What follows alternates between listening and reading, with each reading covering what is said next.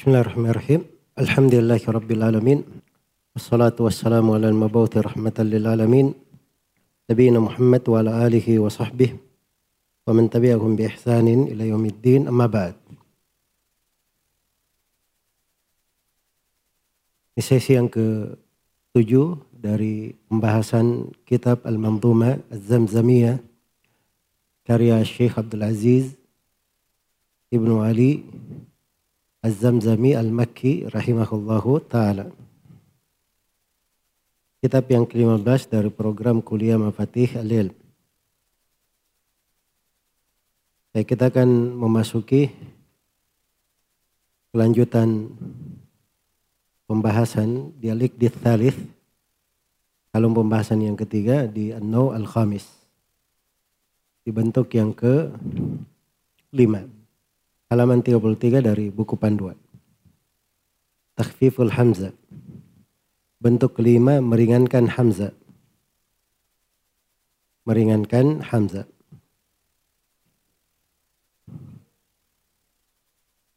Kata beliau rahimahullahu taala naqlun fa isqatun wa ibdalun bimat min jinsi ma talathu kaifa ma warad nahu a inna fihi tashilun faqat ورب حمز في مواضع سقط وكل ذا بالرمز والإيماء بسطها في كتب القراء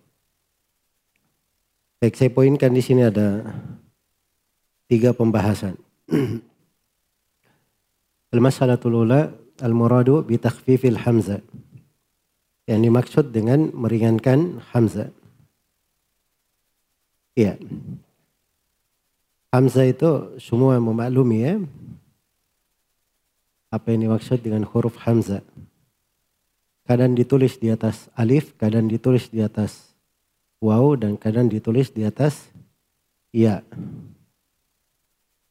Penulisannya itu tergantung uh, apa yang sebelumnya atau setelahnya, dan itu ada ketentuan-ketentuannya di dalam buku-buku yang memuat tentang uh, apa namanya tentang tobat dari penulisan. Jadi kalau ditanyakan apa itu Hamzah,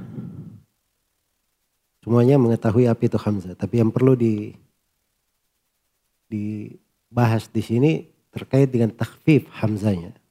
Meringankan Hamzah. Ya. Bagaimana bentuk meringankan Hamzah itu?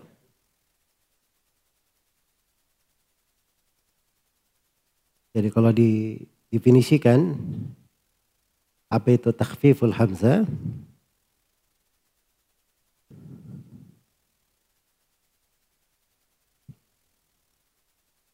Secara istilah disebutkan oleh para ulama bahwa tagirun yatra'u alal hamzah yatahsili khiffatihi adalah perubahan yang terjadi pada hamzah agar supaya meringankannya.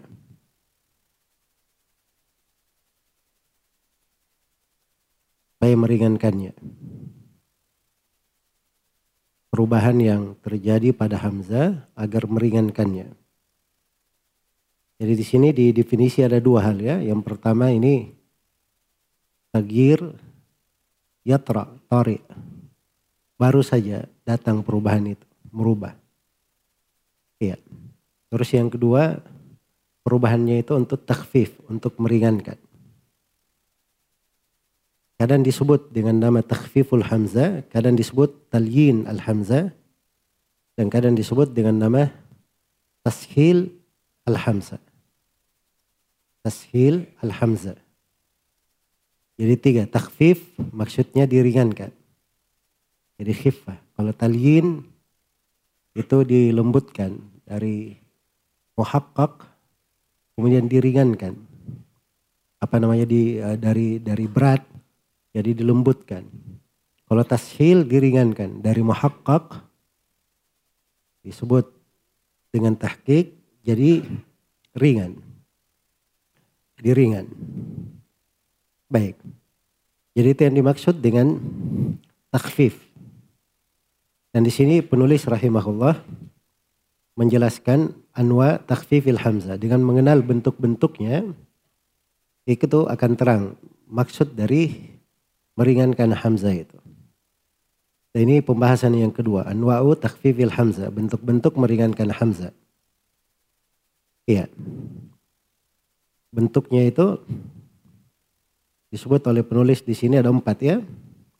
Kata beliau naklun, faisqatun, wa ibdalun bimad min jinsi ma talathu kaifa ma warad nahu a inna fihi tashilun faqat.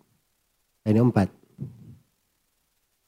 Fihi tashilun faqat. Wa rubba hamzin fi mawadi'in saqat. Fi mawadi'in Harusnya kan kalau bacaan biasa fi mawadhi'ah. Tapi ini syair ya. Di kasra di sini karena darurat syair, darurat syair. Mengikuti dari timbangan syairnya. Baik. Jadi ada empat di sini disebut oleh penulis rahimahullahu taala. Yang pertama dari bentuk meringankan hamzah artinya adalah an-naql, dipindah. Kata Suyuti dalam Itmam Ad-Diraya li harakatiha ila sakin qablaha. Jadi apa yang dipindah? Harakatnya itu harakat pada hamzah dipindah pada huruf sukun sebelumnya. Contohnya qad aflaha. Qad aflaha. Perhatikan ya. Qad aflaha. Hamzanya di situ apa harokatnya? Nah, qad aflaha. Apa harokat hamzah? Fathah. Harokat huruf sebelumnya apa? Sukun. Dalnya itu sukun. Qad. Nah, maka harokat hamzah dipindah ke dal sukun. Dipindah ke dal sukun. Nah, alifnya itu karena harokat hamzahnya sudah dipindah ke sukun maka hamzanya itu sudah hilang di situ. Ya. Jadi langsung dibaca qadaf laha. Qadaf laha. Itu ditakfif namanya. Ditakfif. Jadi baca qadaf laha.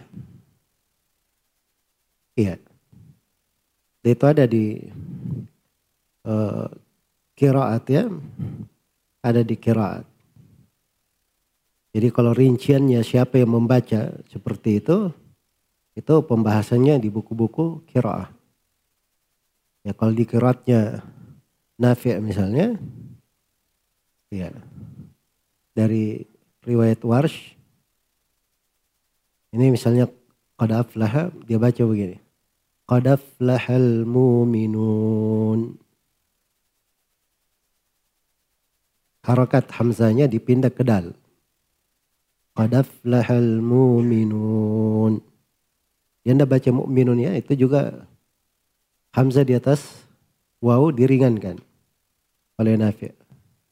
Harokatnya dipindah, apa namanya Hamzahnya itu dirubah menjadi waw. Karena memang dia meringankan di bacaan Nafi. Baik, yang kedua alisqat. Bentuknya alisqat. Jadi aliskot ini hamzanya dibuang. Nah, ini letaknya kalau berkumpul dua hamzah bergandengan, maka salah satunya dibuang dalam pengucapan. Ya, kata Suyuti dalam Al-Itmam, bila naklin idza tafaqata fil haraka wa kanata fi kalimatain. Apabila dua hamzah ini harakatnya sama, dan bertemu pada dua kalimat. Dua kalimat berbeda. Ini ada dua kalimat. Dan satu akhirnya Hamzah, satunya lagi awalnya Hamzah. Pasti ketemu dua Hamzah. Ketemu, ketika ketemu dua Hamzah sama harokatnya, maka salah satunya dibuang salah satunya dibuang. Iya, diberi contoh oleh Suyuti beberapa contoh. Seperti ayat faida ajaluhum. Kalau kita baca dengan tahqiq tanpa dibuang faida ajaluhum begitu. Tapi kalau dibuang harokatnya hamzah ditakfif faida ajaluhum. Satu hamzahnya dibuang. Jelas ya? Sama dengan ayat di surah Nisa minan nisa'i illa Nah, itu kalau ditahkik seperti itu. Kalau dibuang, ditakfif, diringankan minan nisa illa satunya hamzanya dibuang. Contoh yang ketiga di surah Al-Ahqaf. Auliya'u ulaik. Auliya'u ulaik. Itu kalau ditahkik. Kalau kalau ditakfif dengan cara dibuang hamzanya maka dibaca aulia ulaik. Jadi dibuang satu hamzanya. Baik. Ini jelas ya dari contoh ini. Kemudian yang ketiga, kata beliau wa ibdalun. Naklun fa isqatun wa ibdalun. Berikutnya ibdal. Ibdal. Diganti. Iya wa ibdalun bimad min jinsi ma talathu kaifa ma warad diganti dengan mat jadi dia hamzanya berubah jadi mat dari jenis huruf setelahnya bagaimanapun datangnya iya jadi kalau dia apa namanya dari jadi jadi dari jenis huruf yang sebelumnya ya maksudnya yang huruf ini setelahnya adalah hamzah itu. Jadi kalau bahasa lainnya sebelum hamzah. Jadi kalau sebelum hamzah itu harokatnya domba, maka hamzahnya berubah menjadi waw. Kalau harokatnya sebelum hamzah adalah fathah, maka hamzahnya berubah menjadi alif.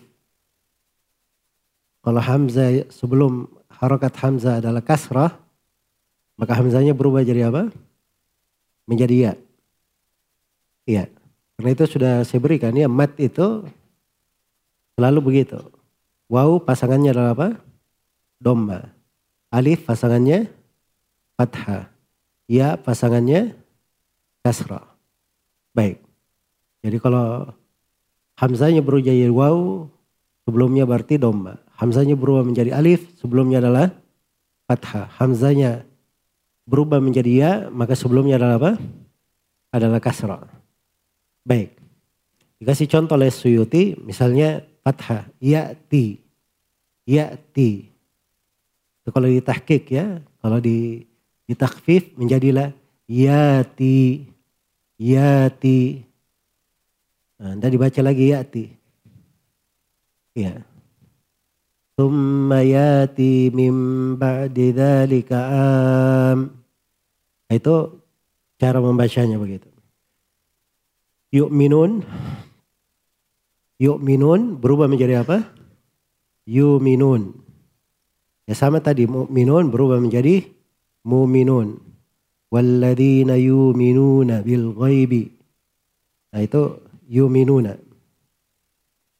Kalau kasra berubah menjadi uh, kalau sebelumnya kasra maka hamzanya berubah menjadi iya. Seperti contoh di sini wabi'rim mu'attalah wa kayyim min qaryatin ahlaknaha wa hiya zalimah fa hiya khawiyatun ala urushiha wa bi'rim mu'attalati wa qasrim masyid. Jadi kata wa bi'rim mu'attalati wa qasrim masyid. Kan begitu. Itu kalau di tahqiq. Tapi kalau di takhfif diringankan uh, misalnya seperti di kirat nafi itu wabirim mu'attalah menjadi wabirim mu'attalah wa akhafu ayyakulahu wa akhafu ayyakulahu dib jadi bacaan nafi ya yakulahu menjadi yakulahu ad-dibu menjadi ad-dib ya kalau dia sudah dia berhenti itu bisa dipanjangkan yakulahu dib jelas ya baik ini sudah tiga. Berikutnya at-tashil. At-tashil. Kata penulis rahimahullah, nahu a'inna fihi tashilun. A'inna fihi tashilun.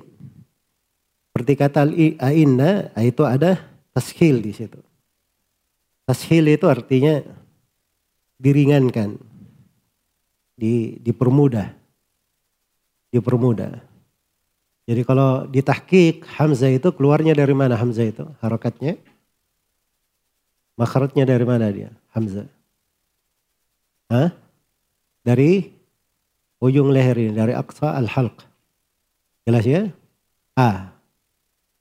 Jadi a inna. Nah, itu kalau ditahkik a inna. Tapi kalau di tashil salah satunya diringankan. A inna a inna Hamzah yang keduanya itu ringan di kalau ditahkik kan a inna a inna tapi kalau ditashil a inna a inna jelas baik kalau di itu jangan tuh baca a inna ya kalau di riwayat Hafs dari Asim Hafs dari Asim itu cuma satu saja di tashil di mana tempatnya Hah? di surah Fussilat. Cuma satu saja. Ya kalau ditahkik bacanya a jamiyun. A jamiyun. A a a a jamiyun. Tapi kalau ditashil a jamiyun. a jamiyun. a jamiyun. Itu ditashil harakat yang kedua ya. Yang ditahkik itu yang pertama saja a, yang keduanya a jamiyun. Tapi antum jangan jangan memotong harokatnya ain ya. Ain itu tetap sempurna. A'ajamiyun. A'ajamiyun. Hamzanya yang kedua itu yang ditashil, diringankan. A'ajamiyun. Baik. Jadi itu yang disebut dengan tashil. Kemudian kata beliau rahimahullahu taala di sini warubbama warubba hamzin fi mawadi'in saqat. Dan kadang hamzah itu pada beberapa tempat dia akan gugur. Ya, ini sudah sudah berlalu ya beberapa contoh hamzah di beberapa tempat itu gugur. Berikutnya di sini di di pembahasan yang ketiga, bastul mas'alah fi kutubul qiraat. Ya. Uraian pembahasan itu adalah di buku-buku kiraat. Iya. Di buku-buku kiraat. Baik. Jadi ini warubba hamzin di mawadiin sakat ini sudah berlalu ya. Kita kan tadi menyebut nakal. Ya. Nakal itu uh, bentuk ya. Isqat itu bentuk. Ibdal bentuk. Warubba hamzin fi mawadiin sakat ini masuk ke isqat. Bentuk isqat yang kita kasih contoh tadi. Faida ja'a ajaluhum minan nisa'i illa awliya ulaik. Nah, itu satu hamzanya sakat. Baik, pembahasan yang ketiga, rincian permasalahan ini dalam buku-buku kiraah. Karena itu kata beliau, wa kullu dabir ramzi wal imai itbastuha fi. Semua yang disebut itu cuman dengan ramaz, dengan kode dan isyarat saya. Iya, karena rinciannya itu berada di buku-buku qiraah. Baik, selesai takhfiful hamzah. Berikutnya nau as-sadis, al-idgham. Ini bentuk yang keenam, idgham. Kalau urutan pembahasan ulumul Quran yang disebut oleh penulis, ini masuk ke dalam bentuk yang ke-24 dari 55 bentuk ulumul Quran yang disebut oleh penulis rahimahullah. Baik, al-idgham. Di sini ada dua pembahasan oleh penulis. Yang pertama, haddul idgham, definisi idgham. Kata beliau fi kilmatin au kilmataini in dakhal harfun bimithlin huwal idghamu yuqal. Iya. Itu definisi idgham. Jadi idgham itu adalah memasukkan satu huruf ke dalam huruf yang lain. Sehingga menjadi sehingga menjadi satu huruf yang ditasdid. Satu huruf yang ditasdid. Nah, jadi itu yang disebut dengan idgham. Jadi idgham itu isinya ada dua. Pertama ada yang dimasukkan, ada yang digabungkan. Itu satu. Terus yang kedua setelah tergabungkan, dia berubah menjadi satu huruf yang ditasydid. Itu disebut idgham. Fi kilmatin au kilmataini indakhal harfun. Bimithlin huwal idghamu yuqal. Jadi satu kalimat atau dua kalimat, kalau masuk padanya huruf yang semisal dengannya, itulah idgham. Itulah yang dikatakan dengan idgham. Baik. Idgham itu sendiri secara bahasa memang kan idghal asyai, memasukkan sesuatu. Iya, memasukkan sesuatu. Baik. Jadi secara urf itu dari definisi disebut oleh penulis rahimahullahu taala. Baik. Idgham itu sebabnya ada tiga. Jadi idgham sebabnya ada berapa? Ada tiga. Yang pertama tamathul. Ada dua huruf yang sama makhraj dan sifatnya. Misalnya ba dengan ba. Dua makhraj sama uh, dua huruf sama makhraj dan sifatnya. Nah, ini disebut tamathul. Semisal. Seperti ba dengan ba. Contohnya. Idrib bi asaka. Idrib bi asaka. Nah, itu begitu masuk ba, idrib ba-nya itu ketemu dengan bi asaka.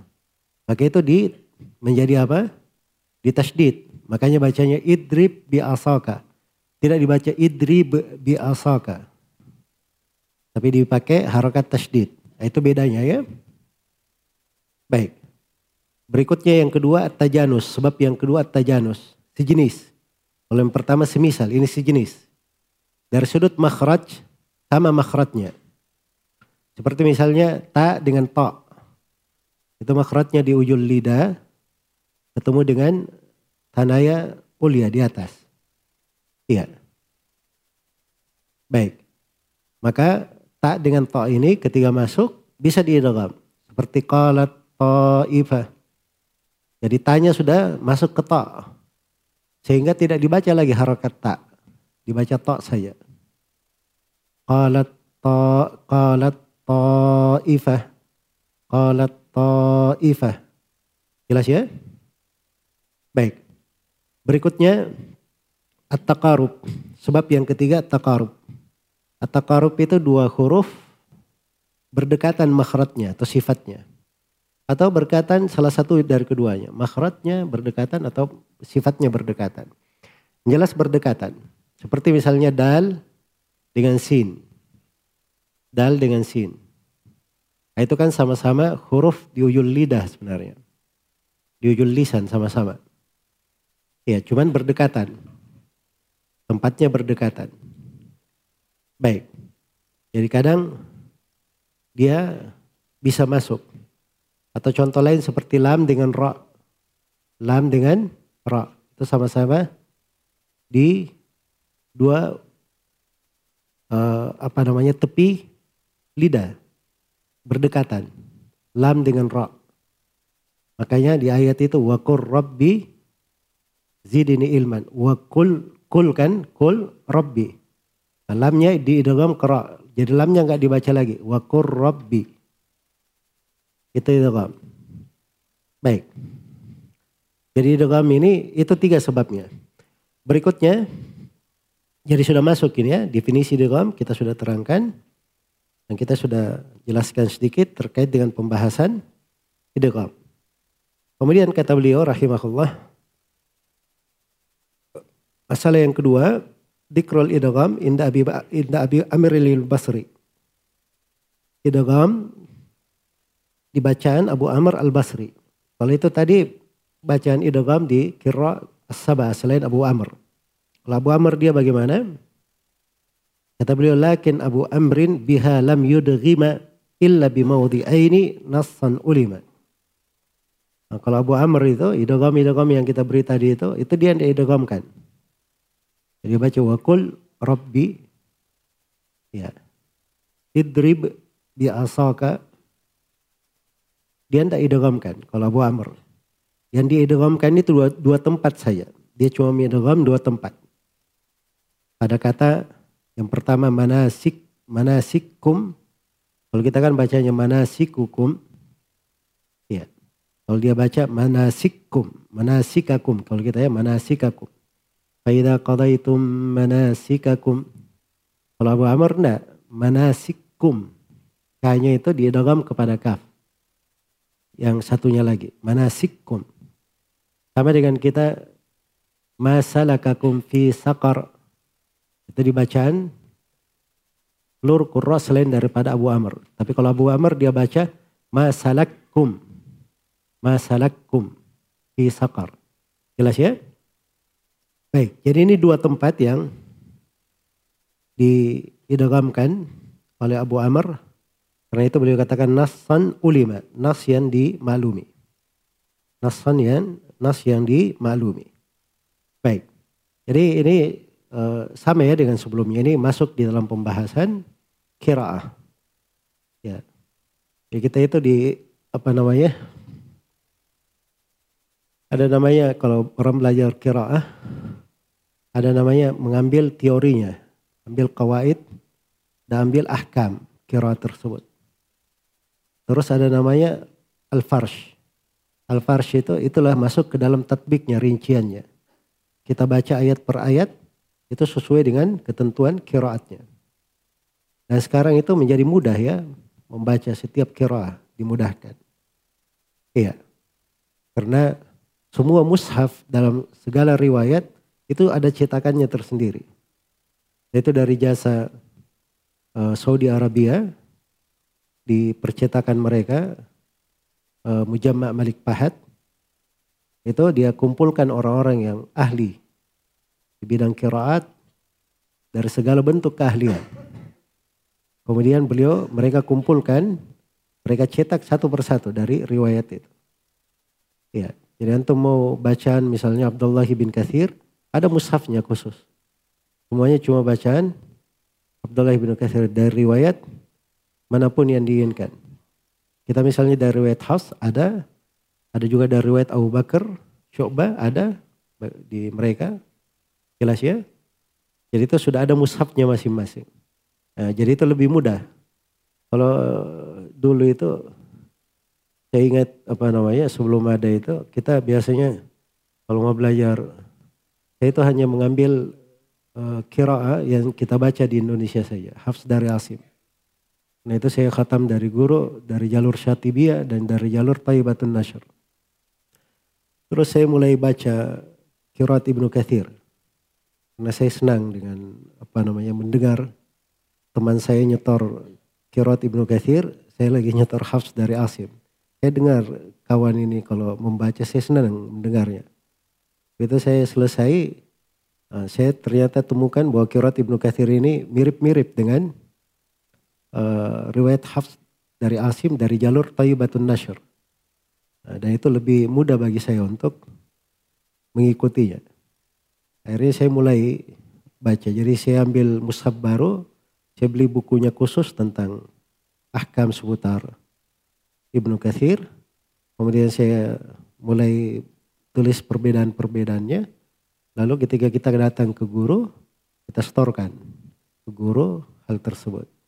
Ya cuman saya belum selesai satu juz untuk itu ya karena gurunya waktunya sempit dan store hafalan juga banyak jadi tidak berlanjut kadar lama syafa dan itu juga seperti yang telah saya sebutkan ya Ibnul Jauzi melakukan itu di umur 80 tahun di umur 80 tahun baru dia lengkapi semuanya ya dan memang subhanallah ilmu itu luas ya banyak dari ilmu-ilmu yang lain itu perlu umur untuk uh, menghabiskannya di situ.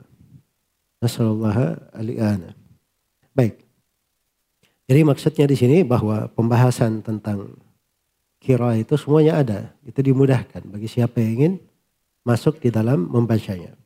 Baik, berikutnya al-iqdur rabi'. Ma yarji'u ilal al-fadhi wa hiya sab'atu anwa'. Ini sekarang pembahasan uh, kalung keempat. Ya. Dari kalung-kalung pembahasan penulis yang merupakan kli, klavi, apa namanya klasifikasi uh, bentuk-bentuk ulumul hadith. Di sini beliau buat klasifikasi baru yang beliau namakan kalung pembahasan. Ya, dalam klasifikasi ini ada empat, ada tujuh bentuk yang beliau sebut sebagai mutiara, butiran-butiran mutiaranya. Itu ada tujuh butiran ya di dalam kalung ini. Apa itu? Mayarji'u ilal alfab. Apa-apa yang kembali kepada lafab. Wahiyya sab'atu anwa. Terdiri dari tujuh bentuk. Saya poinkan di situ fihi masalatan. Al-masalatul ula al-muradu bil alfab. Yang dimaksud dengan lafab. Iya, lafad itu lafad itu adalah ismun jami' lima yutrahu wa yulqa minal fam. Adalah penamaan universal pada segala hal yang dikeluarkan atau dilemparkan dari mulut. Dikeluarkan atau dilemparkan dari mulut. Apakah itu dalam bentuk ucapan, dalam bentuk makanan, dalam bentuk yang lainnya. Hanya kalau uh, orang disuruh mengeluarkan apa namanya, misalnya ada anak kecil, dia makan sesuatu yang keliru, disuruh keluarkan, itu bahasa Arabnya disuruh ilfatku, disuruh apa namanya, mengeluarkan, lafatkan itu, lafatkan, maksudnya keluarkan makanannya. Nah, sama kalau berbicara, bicara itu kalam juga dilafatkan namanya, dikeluarkan. Iya. Dan yang dimaksud dengan uh, lafaz di sini adalah al-qaul atau an-nutuk. Pembicaraan atau ucapan.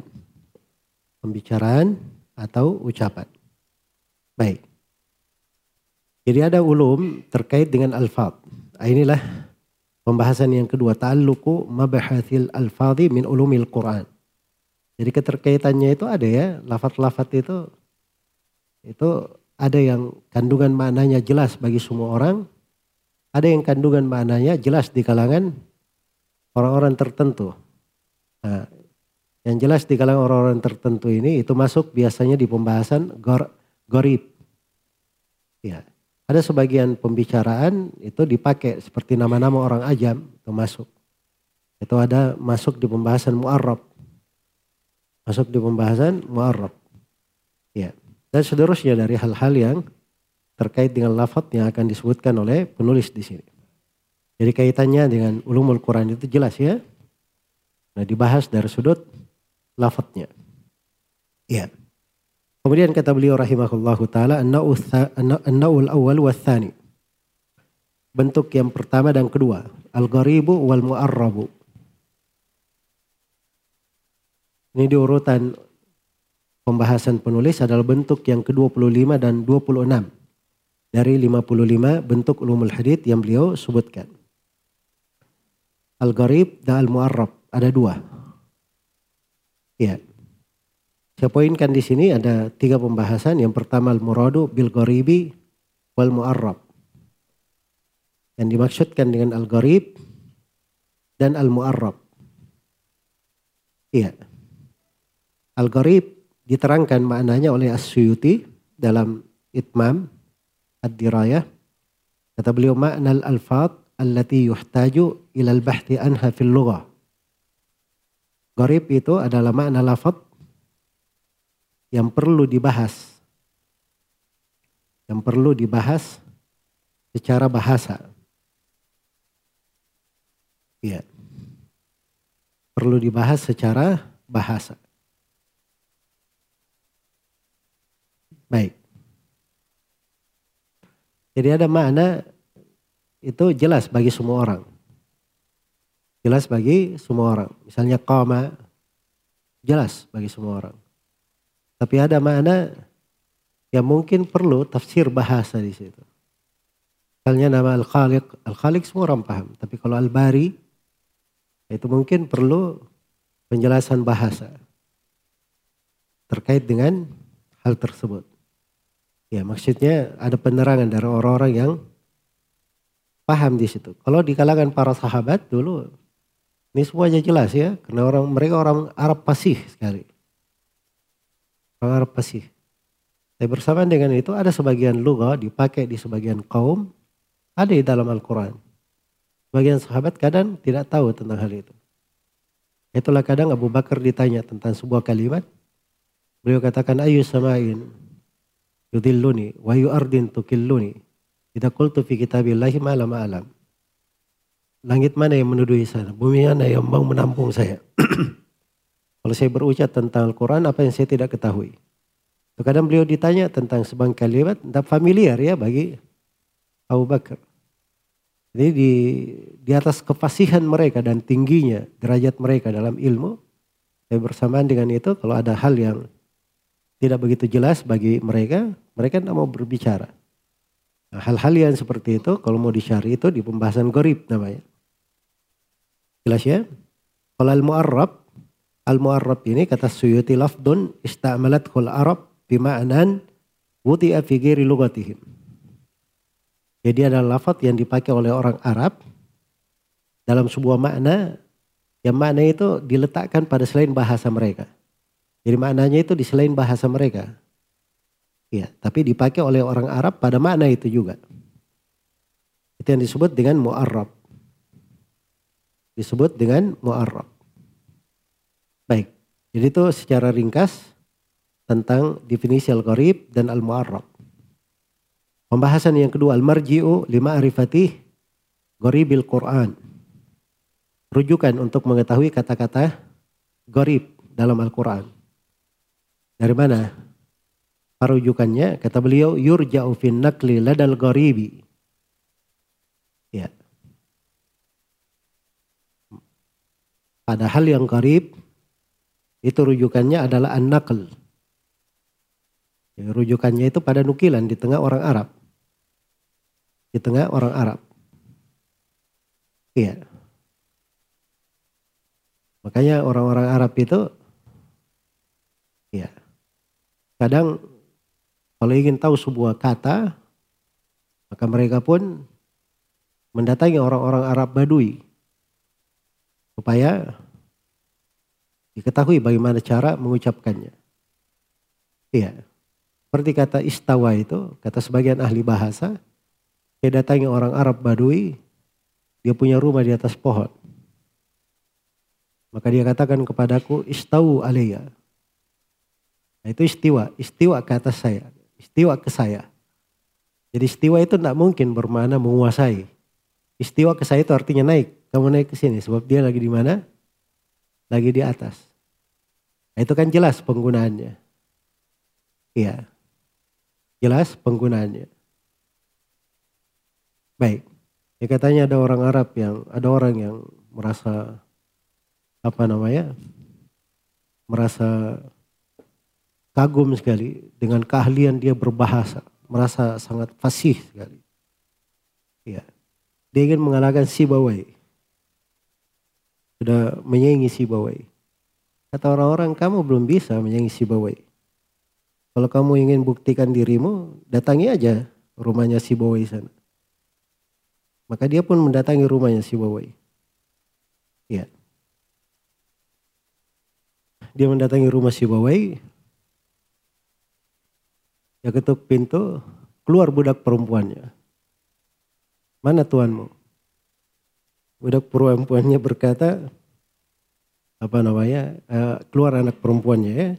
Dia berkata, fa'al fa fayafia. Fa'al fayafiya, kayyafi ulana fay. Fa'idha fa'al fay, fa.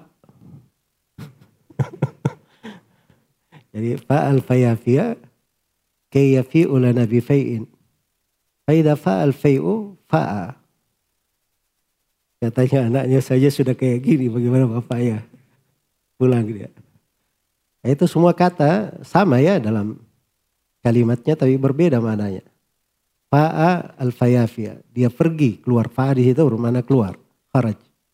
Al-fayafia itu apa namanya lembah-lembah. Kayyafi'u lana bifein. Supaya dia mendatangkan untuk kami. Yafi itu artinya mendatangkan untuk kami. Fei. Fei itu kan tahu harta rampasan perang ya. Sesuatu yang didapatkan. Hasil. Itu fei. Faidah fa'al fei'u. Itu lain lagi mananya. Apabila fei itu siang hari. Kalau sudah Eh, condong itu disebut fei namanya. Kalau dia sudah fa, fei, fa'a. Fa'a di situ artinya dia roja, dia akan kembali ke rumah. Nah, jadi itu mana ya? Dia pergi ke gurun pasir untuk uh, apa namanya berburu. Kalau sudah dapat buruan, nanti menjelang matahari tergelincir dia akan pulang ke rumah. Nah, begitu makna ya. Tapi dia pakai dengan satu kalimat saja yang mengandung banyak makna. Fa'al fayafiya kayafi ala nabi fa'in fa'al fa'u fa'a. Ya. Baik. Jadi di dalam nakal itu itu di, digunakan ya di bahasanya di bahasanya orang Arab yang dipakai. Ya. Baik.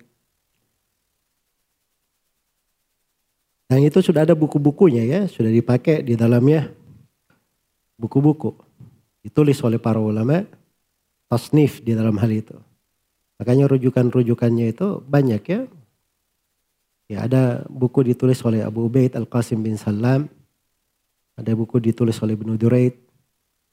Ada buku juga ditulis oleh Al-Asbahani Mufradat Al-Quran namanya. Itu dari buku yang sangat indah. Ya, khusus dia jelaskan. Ada buku karya Ibnu Ambari. Dari buku yang paling bagus itu ditulis oleh Ibnu Uzaizi. So, katanya dia kumpul, dia susun bukunya itu selama 25 tahun. Togoribul Quran ini. Ya dan itu Alhamdulillah buku-buku ada ya. Buku-buku ada, bisa diperiksa. Karena itu ndak, ndak ada yang satu kalimat pun dalam Al-Quran itu, itu nggak ada yang tidak jelas. Semuanya ada rujukannya. Ada sumber-sumber dan keterangan-keterangannya. Jelas ya? Baik. Kemudian dikatakan di sini, Wa ma ja'akal mishkati fit ta'ribi. Ya, ini contoh ta'rib sekarang. Ya. Yang datang tentang ta'rib, contohnya seperti al-mishkah. Ya. Contohnya seperti al-mishkah. Jadi beliau kasih beberapa contoh tentang al-mu'arrab. Al-mu'arrab tadi asal kata itu di bahasa asing. Mananya di bahasa asing. Tapi kemudian diarabkan dengan makna yang sama. Itulah yang disebut dengan ta'rif. Seperti miskah. Ya miskah itu di ayat dikatakan mathalu nurihi. Kamishkah. Iya. Al-mishkah kalau disebutkan apa namanya dari sudut maknanya dari sudut maknanya itu katanya dengan bahasa Habasyah. Artinya Al-Qawwah. Ya. Al-Qawwah e, tempat lentera itu. Ya ada kota tempat lentera, e, di, disimpan lentera di situ itu disebut apa? Al-Qawwah. Mishka. Terus yang kedua, awahu wasijillu thumma al-kiflu kadzaka al-qistasu wahwal adlu. Iya. Yang kedua dari contoh mu'arrab al-awwah. Di ayat inna Ibrahim al-awwahun halim. Ya awwah itu itu dengan lisan Habasyah. Dari Ibnu Abbas itu katanya maknanya adalah al-mukin, orang yang yakin. Ya, tapi datang juga dari sebagian uh, dari Amr bin Syarahbil. Dia katakan itu dari bahasa Habasyah bermana Ar-Rahim. Bermana Ar-Rahim. Orang yang merahmati. Baik. Kemudian di yang ketiga wasijillu. Termihim bihijaratin min sijil. Itu sijil namanya. Sijil itu itu adalah atin Ya. Dia adalah atin al-mashwi. Uh, tanah yang sudah dibakar. Itu bahasa Persia. Itu bahasa Persia. Baik. Itu bahasa Persia. Datang dari uh, Di sini kalau dihitung di syairnya itu as-sijillu. Ya, sijillu. Tapi kalau di sebagian cetakan itu itu dia sebut as-sijil uh, baik di sini di cetakan kita itu bacanya as-sijilu ya awahun was-sijilu thummal kiflu sebentar awah was sijilu ini mustaqim ya sijil mustaqim. Was sijilu bisa juga sijilu juga bisa. Jadi ada dua kemungkinan ya sijilu atau sijilu kalau sijil itu tanah yang sudah terbakar itu bahasa Persia kalau sijilu itu ada yang mengatakan apa namanya itu untuk bermana at-tayy. Ya. Bermana at, uh, apa namanya? Dikatakan mana rajul bilugatil habasya. Bermana orang lelaki di bahasa Habasya.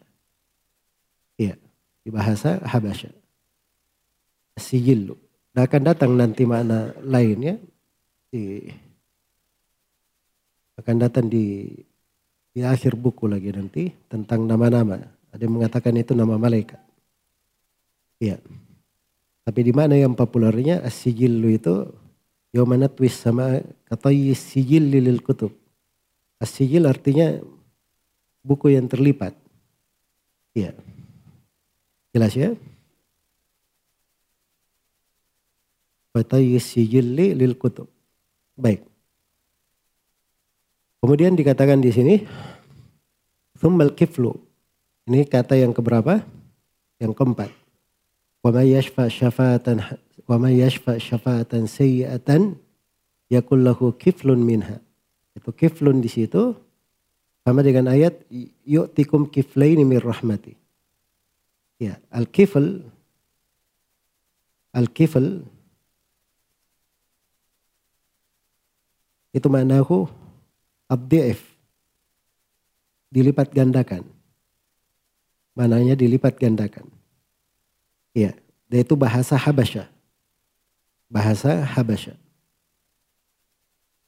Datang dari Abu Musa al-Ash'ari mengatakan seperti itu.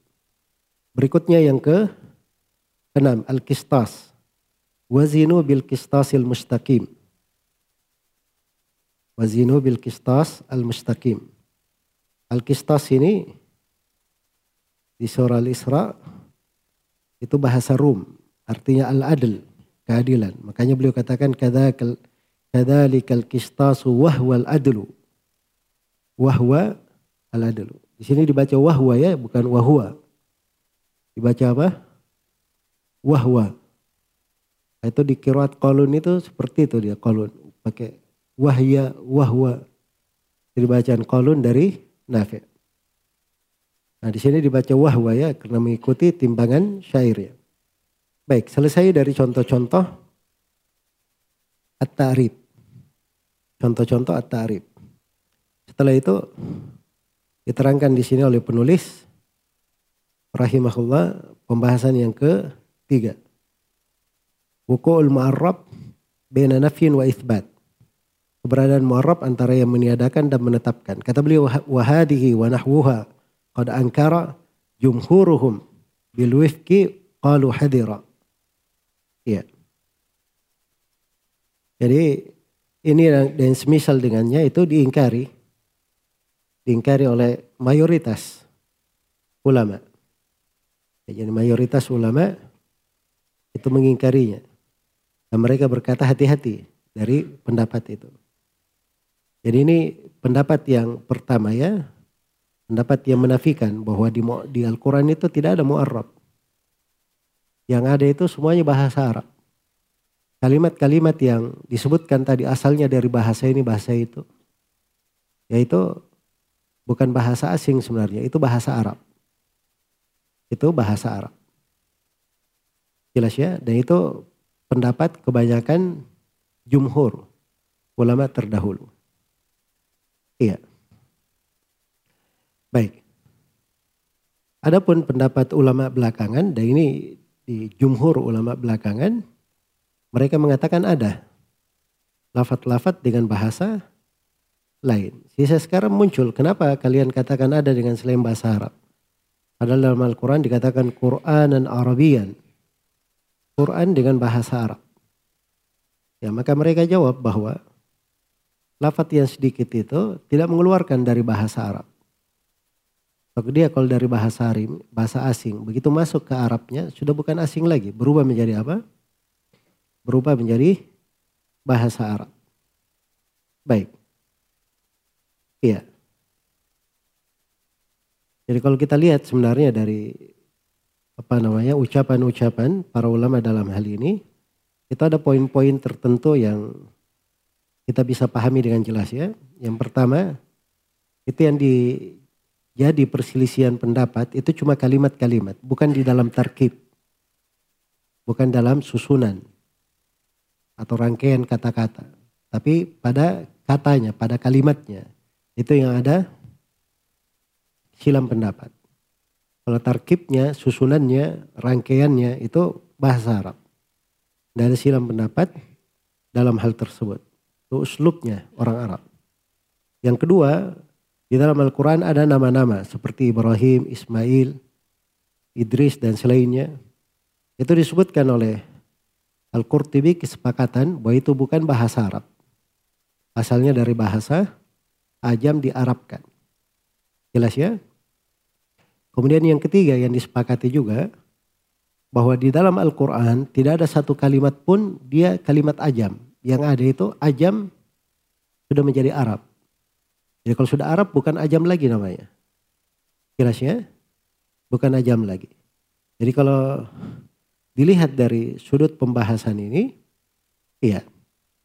Maka itu tampak ya bahwa mungkin dari sudut silam pendapat itu ya tidak begitu dipermasalahkan karena mungkin dari dasarnya dari awalnya dia bukan bahasa Arab, begitu sudah masuk ke bahasa Arab, dia berubah sudah menjadi bahasa Arab. Ya dan itu sudah tidak ada masalah insyaallah taala. Baik, selesai pembahasan al-gharib dan al-mu'arrab. Kemudian kita pindah ke pembahasan yang ketiga, al-majaz. Ya. Dan di sini saya poinkan dua pembahasan. Yang pertama al-muradu bil majaz. Apa yang dimaksudkan dengan majaz itu? Kata Syuuti rahimahullahu taala di dalam Al-Itmam mendefinisikan al-majaz kata beliau al-lafdul musta'mal fi ghairi ma wudi'alah. Al-majaz itu adalah lafaz yang digunakan pada selain hal yang ia diletakkan untuknya. Iya. Atau kalau dibahasakan dengan bahasa lain, majaz itu adalah lafaz yang digunakan bukan pada makna aslinya. Bukan pada makna aslinya. Itu yang disebut dengan majaz. Iya. Baik. Ini pembahasan di dalam ilmu balago ya. Ilmu balago itu ada tiga ilmu. Ada ilmu ma'ani, ada ilmu bayan, dan ada ilmu al-badi. Ada tiga di dalam ilmu balaghah. Iya. Dan ini majaz, ini bagian dari ilmu bayan. Masuk ke dalam bayan dia. Majaz ini. Jadi dia retorika di dalam menjelaskan, dalam menerangkan. Dalam menerangkan. Baik. Dan kalau dibahas terkait dengan majaznya, itu bentuk-bentuknya banyak ya. Dari bentuk majas. Iya. Dan di sini penulis rahimahullahu taala itu menyusun uh, dari bentuk-bentuk majas itu. Ada 14 bentuk di sini beliau terangkan. Beliau gabungkan dari sana sini. Sebab sebagian dari bentuk majas ini itu di ilmu balaghah dia disebut bagian tersendiri lagi, pembahasan tersendiri. Tapi beliau kumpulkan hal-hal yang dengannya dianggap sebagai majaz. Baik. Sebelum kita uh, apa namanya melangkah di pembahasan ini uh, perlu diketahui bahwa al-majaz itu sebelum saya terangkan lebih lanjut tadi sudah terang ya mana al-majaz. Jadi majaz itu adalah lafat yang digunakan pada selain makna aslinya. Iya. Misalnya saya melihat singa sedang berkhutbah. Hah? Saya melihat singa sedang apa? Berkhutbah. Siapa itu singa sedang berkhutbah? Manusia atau singa benaran? Manusia, maksudnya dia pemberani, makanya pemberani, orangnya pemberani ya, dia sedang berkhutbah. Jadi asalnya dipakai untuk singa, tapi digunakan untuk seorang yang syuja, untuk pemberani. Nah, itu yang disebut majaz. Jelas ya? Apakah majaz itu ada atau tidak? Iya. Ada sebagian mengatakan majaz itu ada. Dalam bahasa Arab dan di dalam Al-Quran. Ada yang mengatakan dia ada di dalam bahasa Arab. Iya. Di dalam Al-Quran, tapi yang di Al-Quran itu bukan majaz namanya, tapi uslub bahasa Arab. Uslub bahasa Arab. Dan yang mengatakan bahwa majaz tidak ada di dalam Al-Quran, hanya ada di bahasa saja. Hanya ada di bahasa. Jadi istilahat itu terkait dengan istilah. Itu enggak terlalu penting ya. Enggak terlalu penting. Apalagi banyak dari bentuk istilah itu kalau penggunanya keliru atau akidahnya tidak benar, dia gunakan bukan pada tempatnya. Iya. Tapi kalau uslub dalam bahasa Arab itu ada dipakai, Al-Quran itu bilisanin Arabiyin mubin. Dengan lisan bahasa Arab yang jelas. Mau dinamakan majaz, selain majaz itu hanya perbedaan dalam masalah istilah saja. Jelas ya? Maka kalau di sudut itu, itu diketahui bahwa itu sudut tidak diperketat oleh para ulama di dalam hal itu.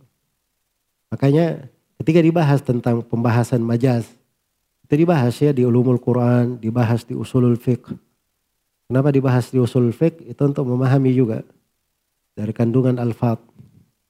Ya, dan ini tadi saya sudah terangkan ini pembahasan ilmu balagha. Ada. Dan itu memang asalnya berada di situ. Berada di situ. Jadi dia memang uslub di dalam bahasa Arab. Baik. Kemudian yang kedua di sini pembahasan min anwa al-majaz dari bentuk-bentuk majaz. Sini penulis rahimahullah menyebutkan 14 bentuk majaz.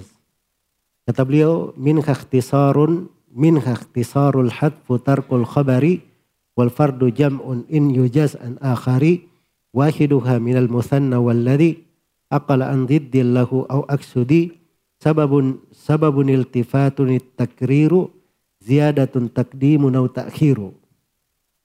Iya. Yang pertama ikhtisar. Yang pertama, ikhtisar. Meringkas. Yang pertama. Dan yang kedua, al-hadf. Membuang. Ada majas ikhtisar namanya. Majas meringkas. Iya. Majas dalam bentuk meringkas. Contohnya disebutkan oleh apa disebut di firman Allah Subhanahu wa taala Faman kana minkum maridan aw ala safarin faiddatun min ayamin ukhar.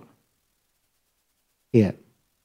Siapa di antara kalian yang sakit atau sedang melakukan perjalanan faiddatun min ayamin ukhar. Faiddatun maksudnya fasiyamu iddatin. Jadi di situ diringkas. Disebut iddah saya, di, tidak disebut lagi puasanya, itu meringkas. Nah, itu bentuk dari majaz. Sebut ikhtisar. Yang kedua al-hadf. Yang kedua al-hadf. Contohnya ada unabbiukum bita'wilihi fa'arsilun. Saya akan beritakan kepada engkau tentang takwilnya farsilun. Jadi farsilun di situ ada yang dibuang hunya farsiluhu ilayya. Kirim dia kepadaku atau pertemukan saya dengannya. Jadi itu ada hadf di situ. Jelas ya? Itu bentuk yang kedua. Bentuk yang ketiga, kata beliau tarkul khabari. Majas dalam bentuk tarkul khabar. Meninggalkan dari al-khabar. Iya. Contohnya seperti firman Allah Subhanahu wa taala, "Fasabrun jamil." Fasabrun jamil. Iya. Jadi maksudnya di situ fasabrun jamil itu artinya fasabri jamil. Begitu. Baik. Kemudian yang ke keberapa? Yang keempat, kelima, dan keenam. Ini penggunaan mufrad, musanna, dan jama. Tiga ya, mufrad, musanna, dan jama. Nah, digunakan pada yang lainnya. Jadi mufrad kadang dipakai untuk musanna dan jama. Musanna kadang dipakai untuk mufrad dan jama. Jama kadang dipakai untuk mufrad dan musanna. Berarti sudah tiga. Baik. Contoh mufrad dipakai untuk musanna. Wallahu wa rasuluhu ahakku ayurdu. Wallahu wa rasuluhu dua ya. Ahakku ayurduhu. Pakai hu di situ. Satu. Itu mufrad dipakai untuk musanna. Baik, contoh mufrad dipakai untuk jama. Innal insana lafi khusrin. Maksudnya innan nasa, insan di situ cuma manusia. Insan manusia. Iya. Baik. Karena ketika di istithna dikatakan illalladzina amanu. Dijama ketika di istithna.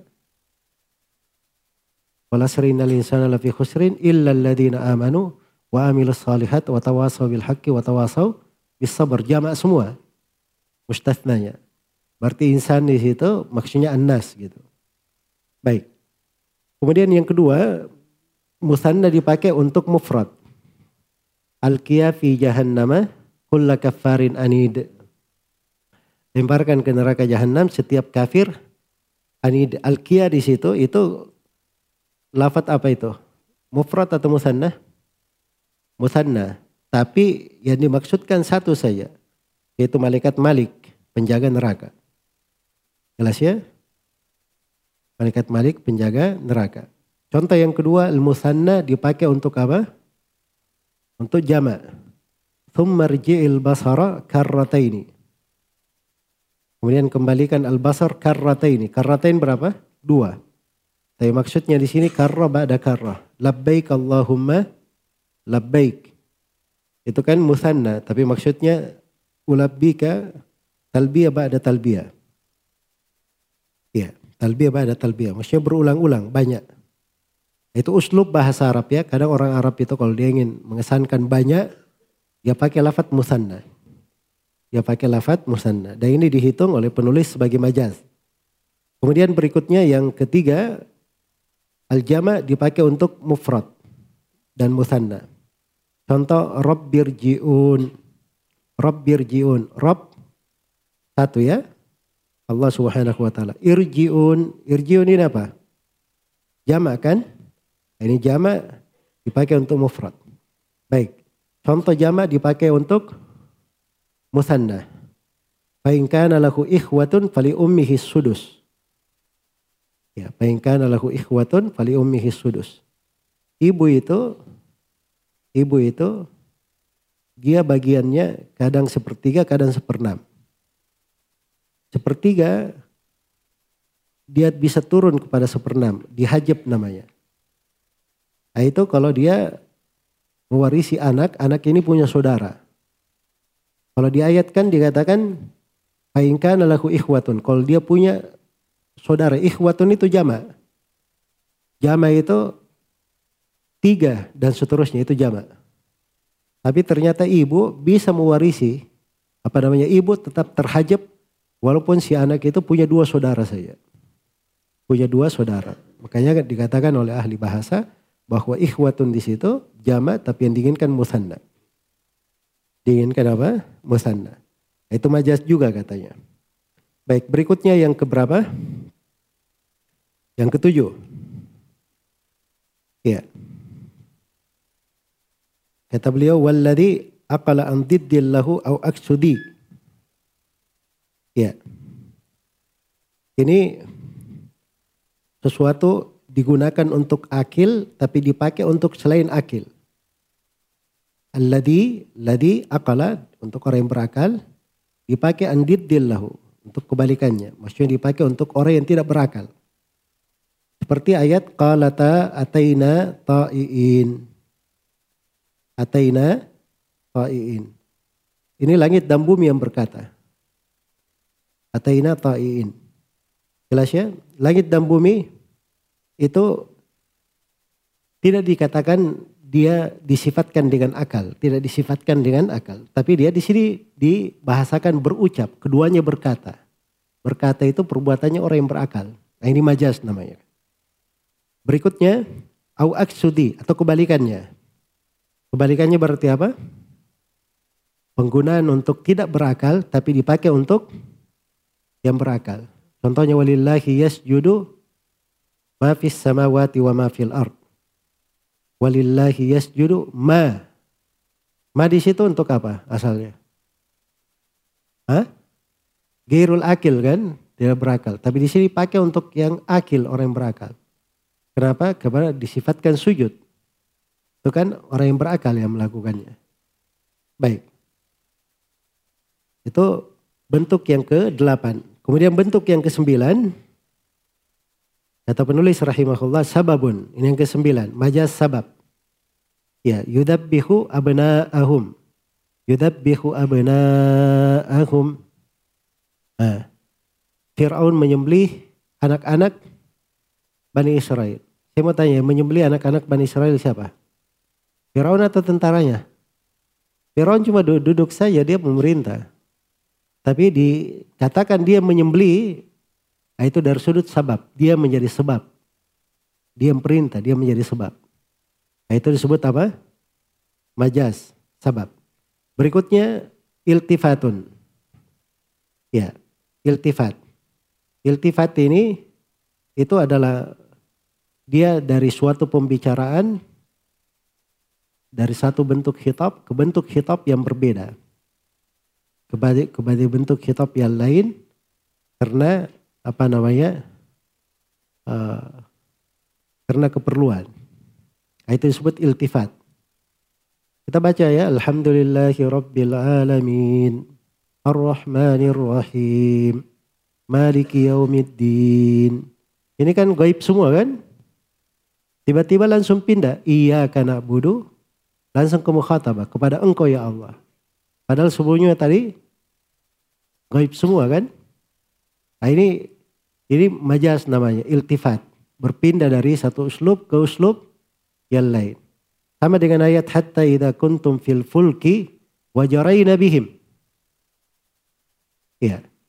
Sampai ketika kalian berada di perahu, kemudian kami perjalankan perahu itu dengan mereka. Mereka padahal kuntum tadi, kalian kemudian mereka. Nah, itu uslub ya. Itu bahasa Arab dipakai gunanya untuk membangkitkan perhatian.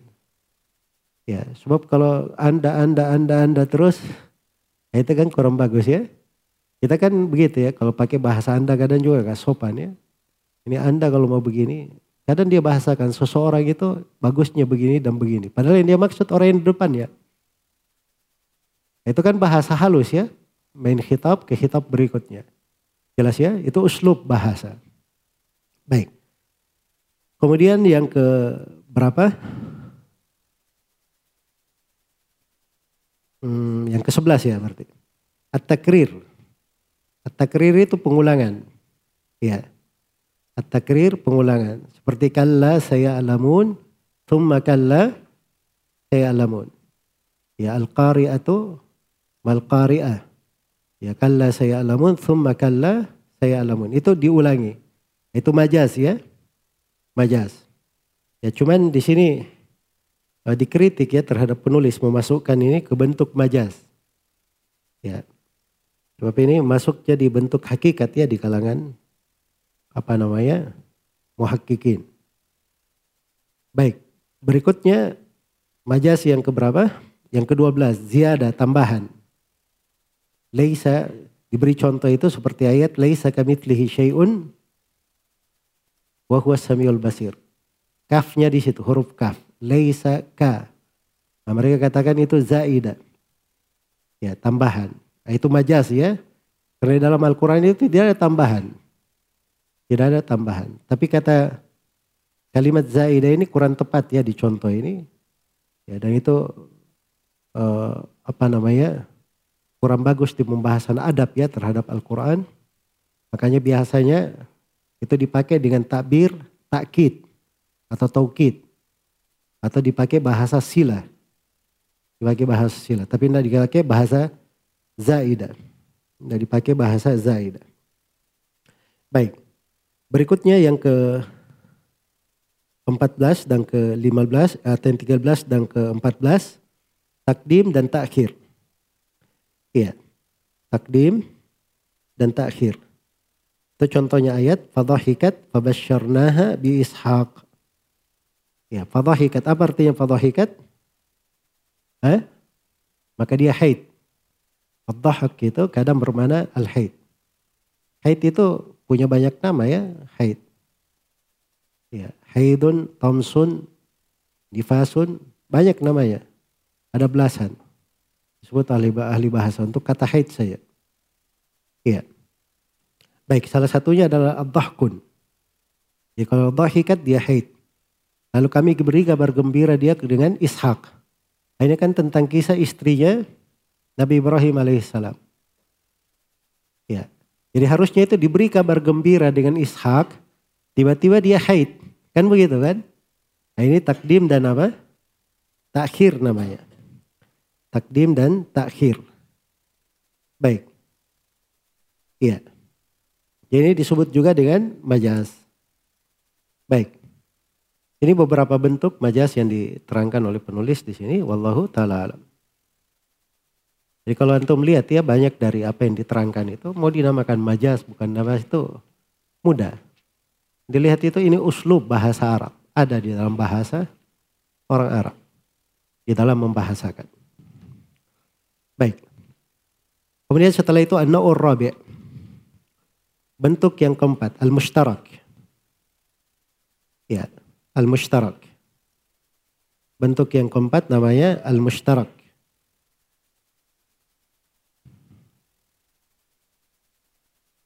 Saya poinkan di sini ada dua pembahasan. Yang pertama, al-muradu bil mushtarak. Yang dimaksud dengan al-mushtarak. Ya. Al-mushtarak itu, kata Suyuti dalam al-itmam, lafdun lahu ma'nayan. Dia adalah lafat yang punya dua makna. Lafat yang punya dua makna. Itu yang disebut dengan mustarak. Jadi ada sebuah lafat dia memiliki dua makna. Memiliki dua makna. Iya. Maka itu disebut dengan nama mustarak. Baik.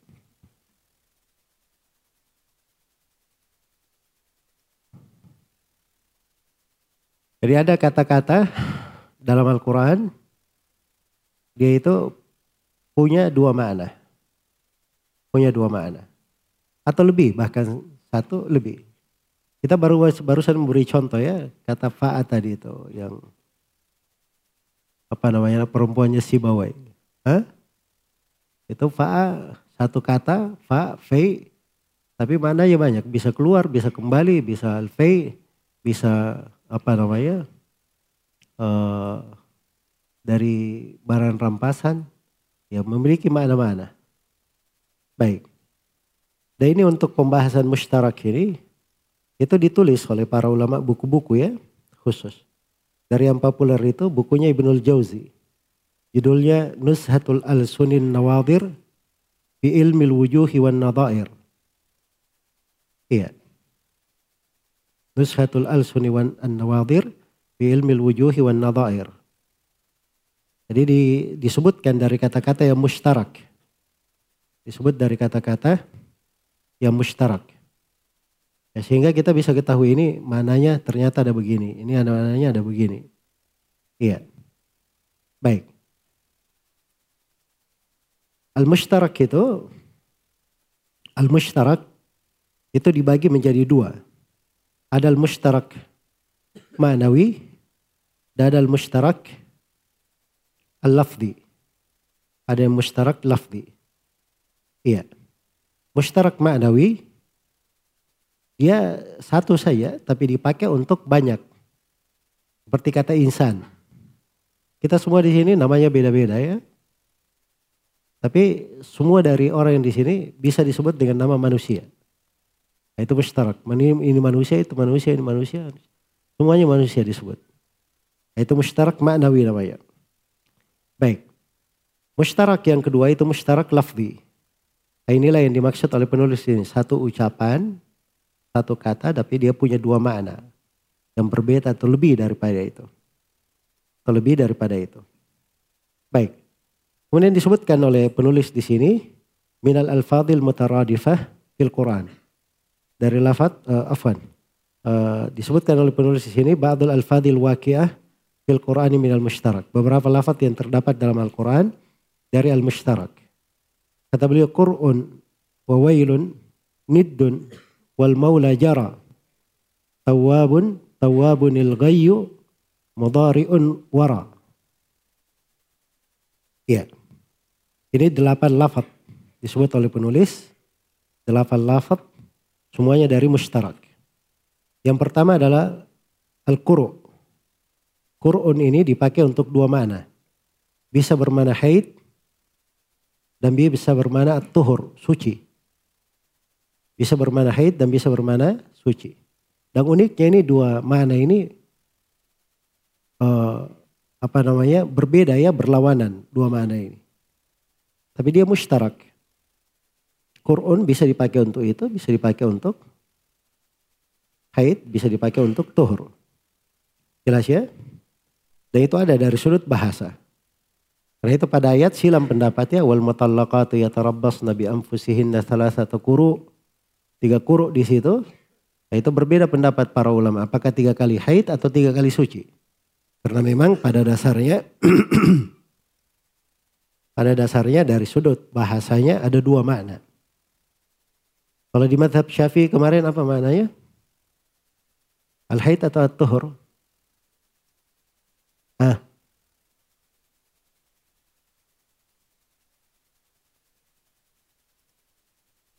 Gimana caranya? Baru dua pekan sudah menguap.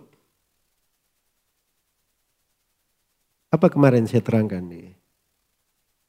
di pembahasan haid. Hah? Kenapa ada suara tapi enggak jelas begitu? Kasih keras suaranya. Apa bermana haid atau bermana tuhur? Hah? At-tuhur. Iya tuhur. Kenapa ragu-ragu antum? Itu memang disebut oleh Abu Syuja kemarin ya. At-tuhur. Itu di madhab syafi'i. Rahimahullah. Dan itu memang kalau diperiksa dari sudut pendalilan itu pendapat insya Allah lebih kuat ya. Pendapat yang lebih kuat. Baik. Berikutnya yang kedua, wailun. Kata wailun ini dipakai untuk dua. Kata suyuti bisa bermana kalimat adab, siksaan, ya. Dan bisa bermana wadin fi jahannam. Lembah di dalam neraka jahannam. Dan namanya lembah namanya wail. Ya. Tapi penyebutan lembah bernama Wail itu haditnya lemah ya. Ada di dalam hadit Abu Said Al-Khudri. Tapi datang dari jalur uh, Darraj Abu Samah meriwayatkan dari Abu Haytham. Darraj ini ada kelemahan ya. Kalau dia meriwayatkan dari Abu Haytham itu lebih lemah lagi. Bahkan dihitung hadit mungkar pada tafarrutnya. Dan ini tidak ada kecuali dari jalur ini. Jelas ya, maka haditnya lemah. Terkait dengan uh, mana yang kedua. Kalau mana yang pertama itu yang populer di bahasa. Populer yang bahasa. Kemudian yang ketiga di sini, niddun. An-niddu, kata Suyuti bisa bermana al-mithil dan bisa bermana al-diddu. Ya dua mananya, bisa bermana al-mithil, semisal, dan bisa bermana lawan. Iya. Makanya kalau dibaca ayat fala taj'alu lillahi andadan. Jangan kamu jadikan untuk Allah andadan. Bisa diartikan amsalan, permisalan-permisalan. dan bisa diartikan apa? Abdodan. Jangan buat untuk Allah tandingan-tandingan, lawan-lawan. Itu bisa dua mana. Jelas ya? Baik. Kemudian berikutnya Al-Maula. Jadi kata yang ke keempat. ya Al-Maula kata Suyuti li sayyid wal abdi. Bisa dipakai untuk sayyid tuannya dan bisa dipakai untuk budaknya. Contoh untuk tuan, penggunanya dalam Al-Qur'an. apa namanya? Wa huwa kallun ala maulah. Wa huwa kallun ala maulahu. Jadi budak ini adalah beban terhadap maulanya. Maksudnya apa maula di sini? sayyidnya, tuannya. Contoh di dalam Al-Quran, maula digunakan untuk budak.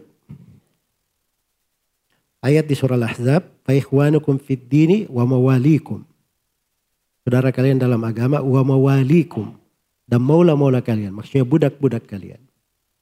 Baik, yang kelima, At-Tawwab.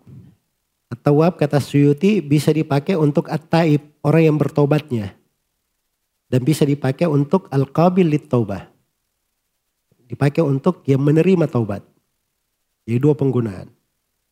Ya contohnya untuk mana at-tawab bermana yang bertobat. Inna Allah yuhibbut tawabin. Sungguhnya Allah mencintai orang-orang yang tawabin, bertobat. Contoh tawab bermana yang menerima taubat. Itu firman Allah innahu kana tawwaba. Allah tawab artinya maha menerima taubat. Baik. Kemudian yang keenam, al-ghayy.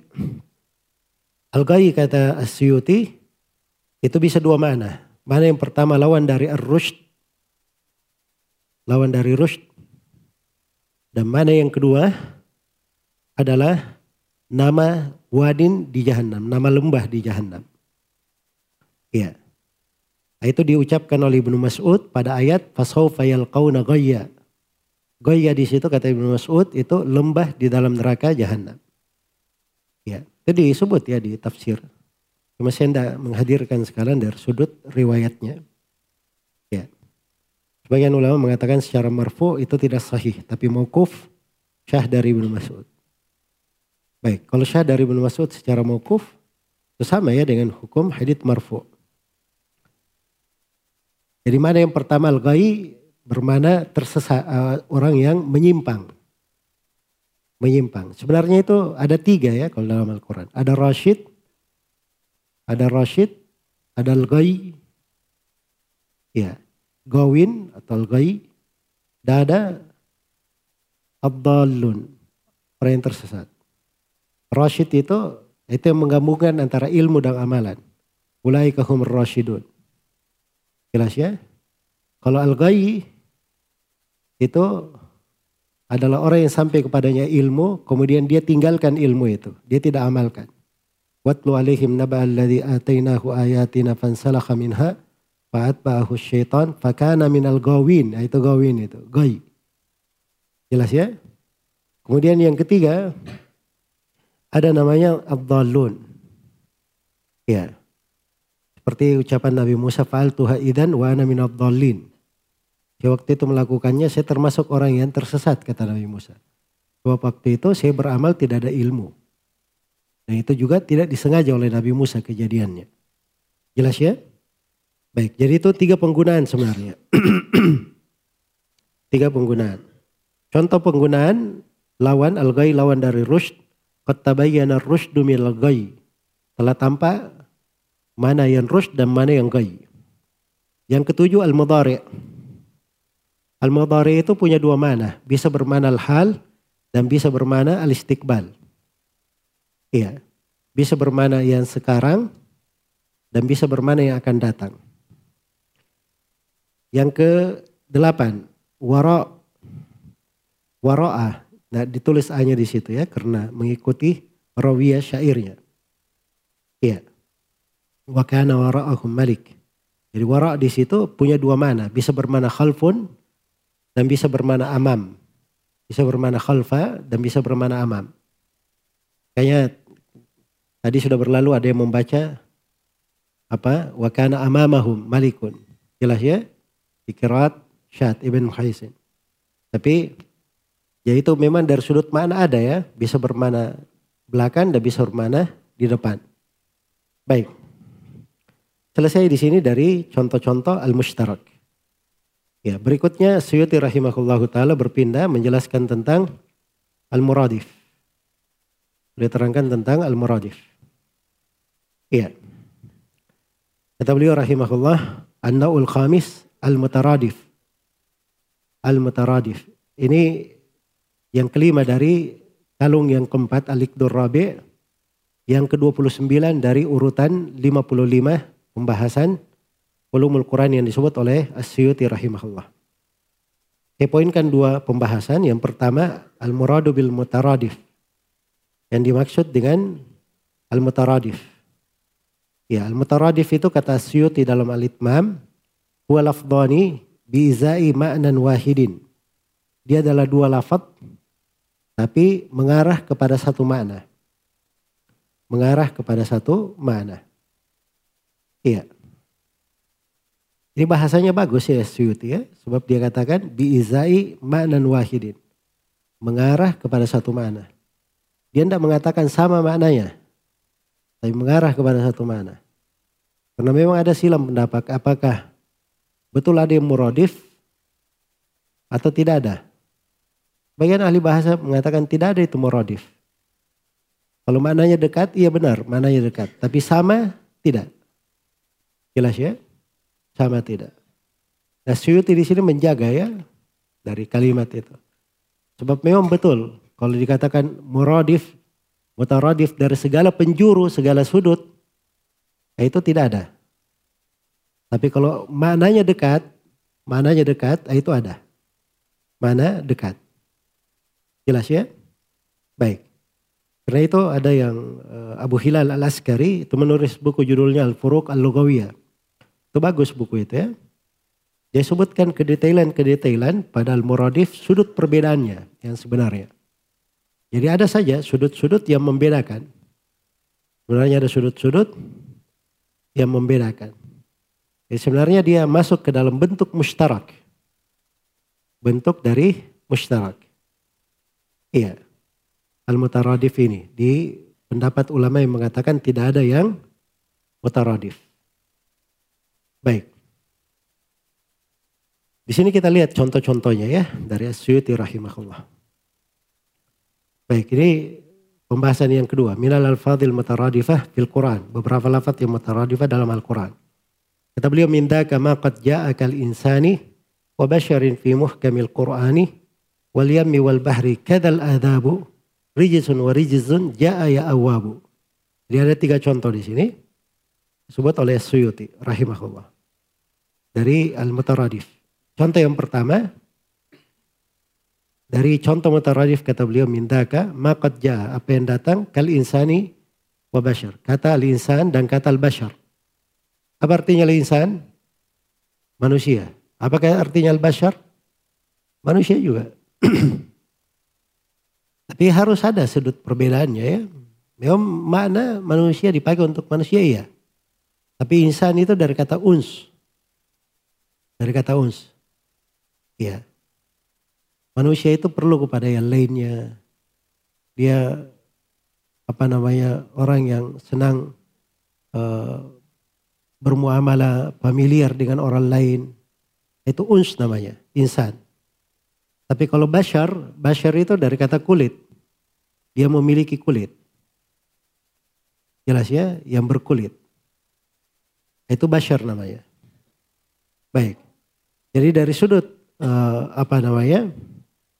Dari sudut insannya ada mana lain, dari sudut basyarnya ada mana lain. Tapi bertemu pada sebagian hal di penggunaan. Baik, yang kedua al-yam dengan al-bahr. Kata beliau wal-yammu wal, wal bahri. Ya. Kalau digunakan al-yam itu ya artinya apa? Artinya laut. Al-bahar juga laut. Al-bahar juga laut.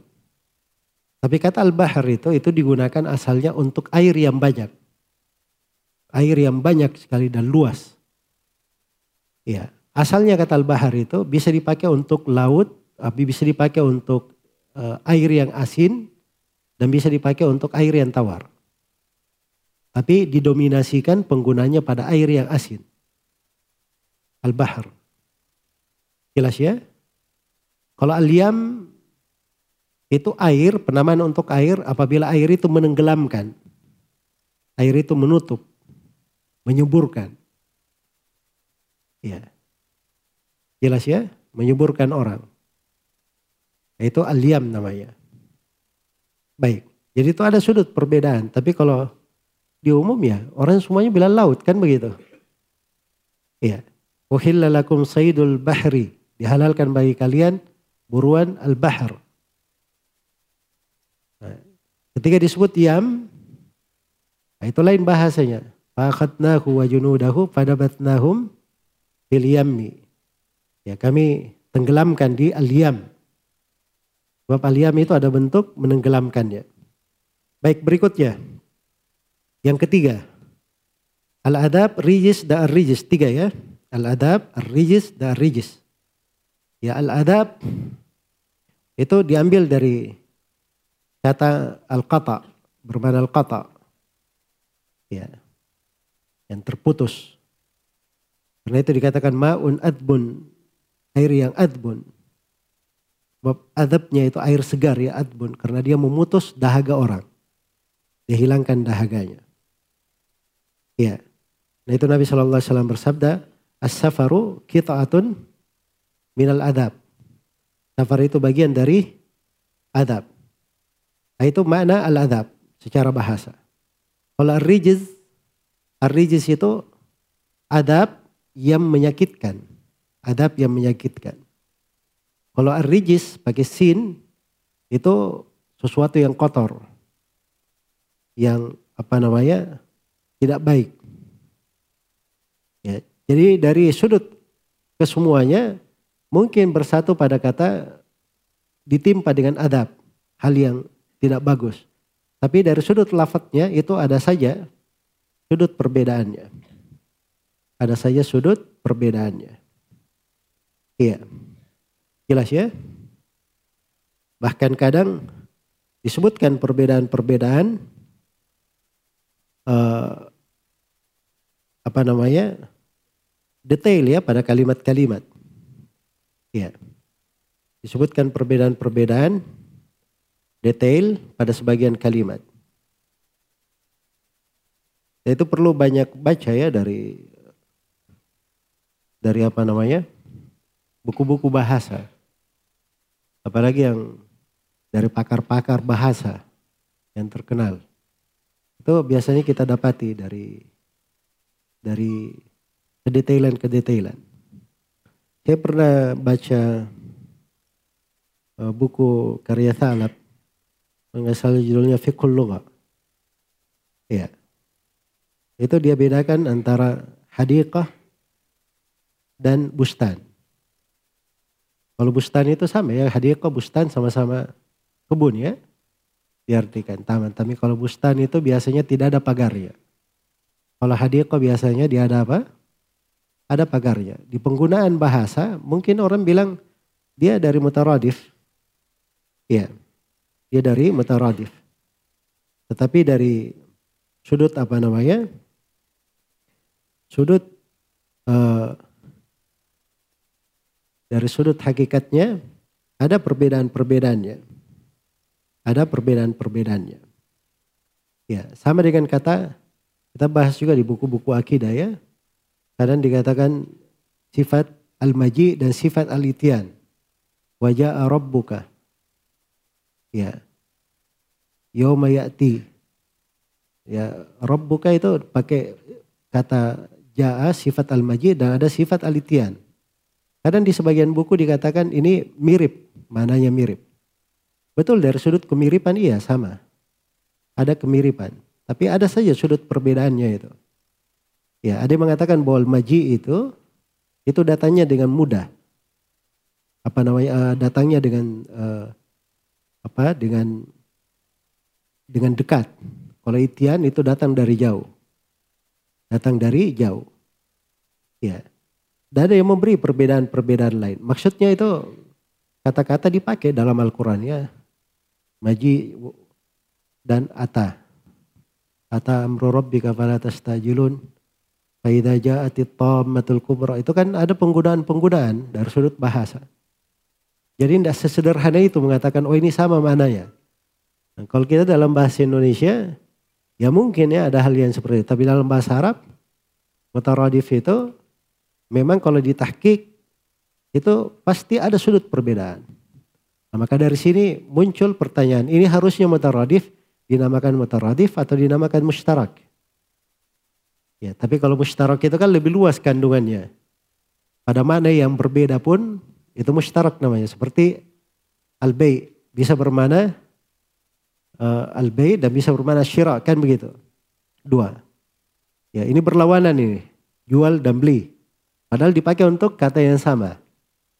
Nah, itu mustarak. Tapi kalau mutaradif tidak bisa dibilang begitu. Ini tidak masuk ke mutaradif. Mutaradif itu ada kemiripan. Dia lebih khusus.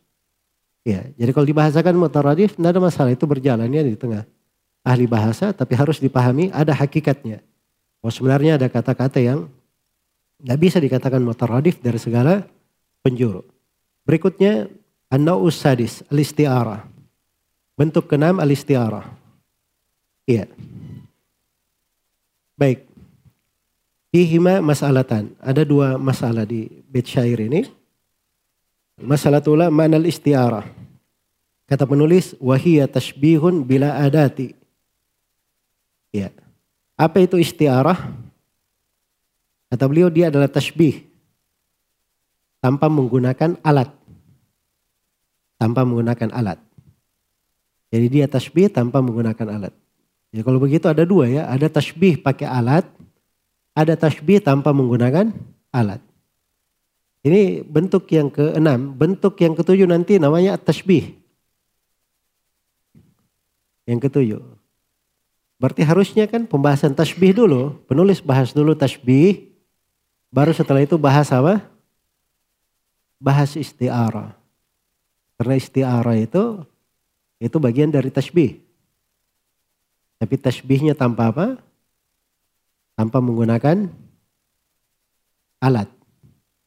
Kan begitu?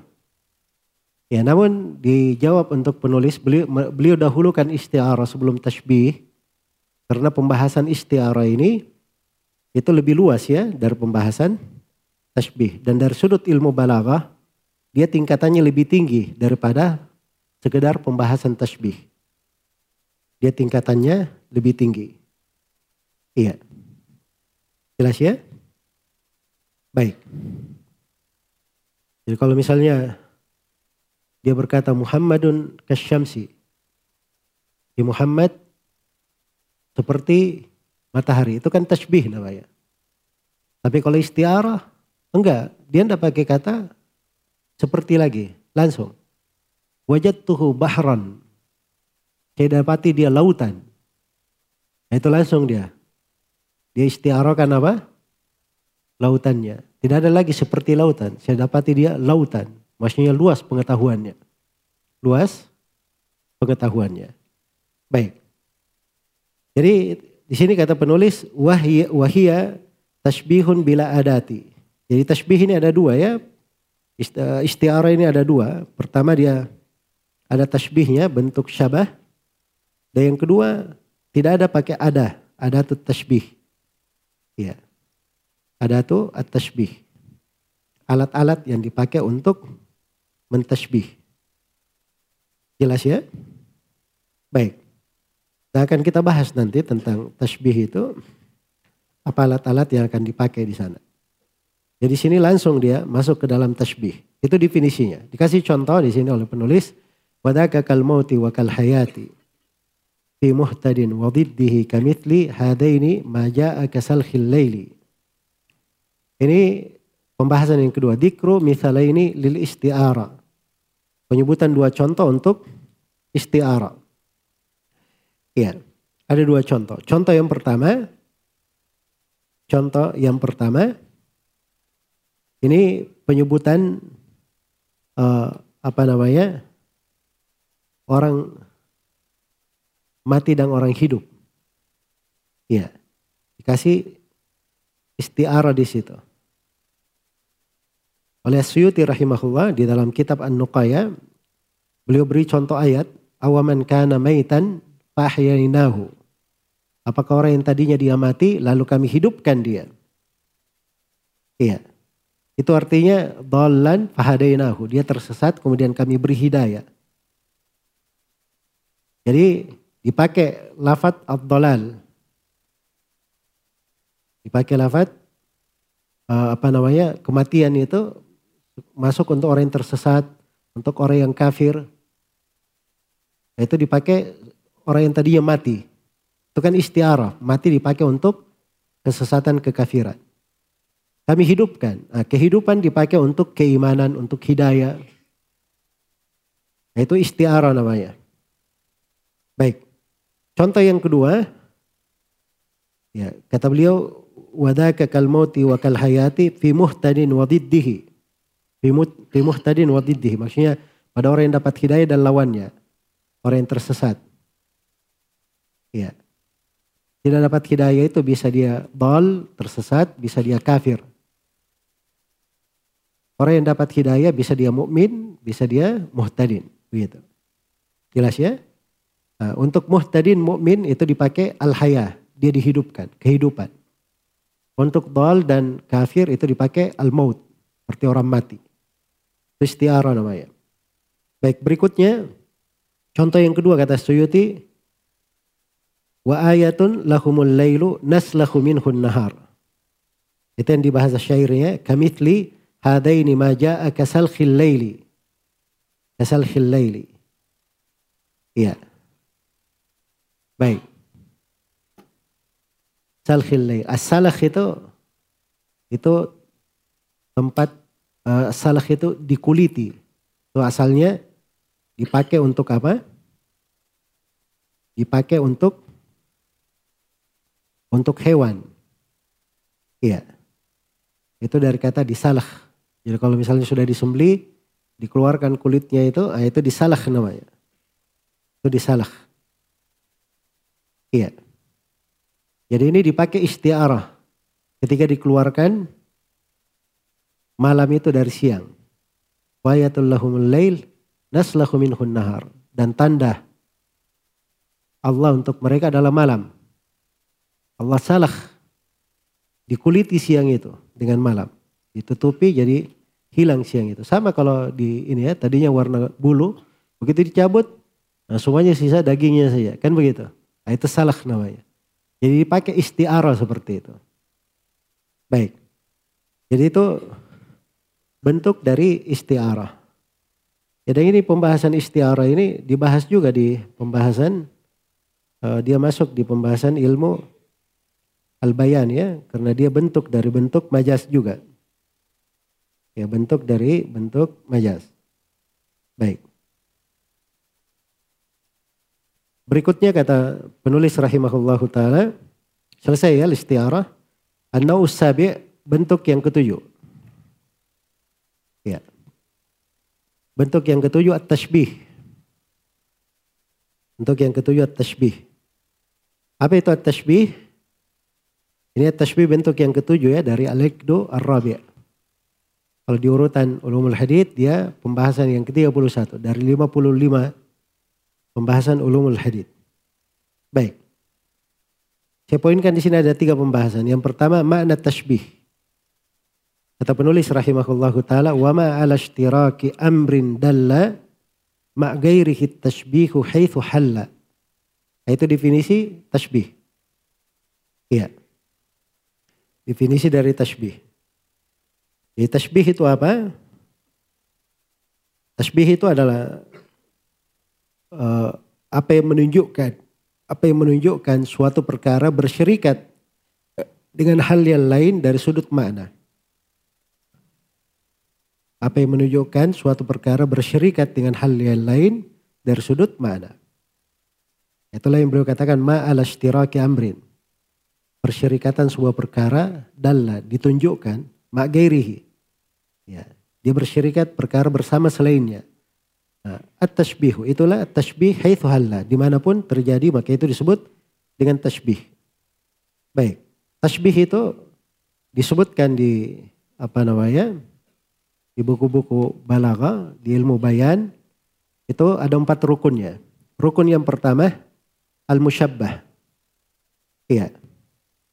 Rukun yang kedua al-musyabbah bihi.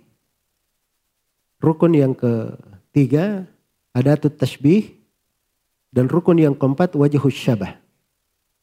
Rukun yang keempat wajah asyabah. Jadi pertama harus ada musyabbah dulu. Ya. Yang disamakan.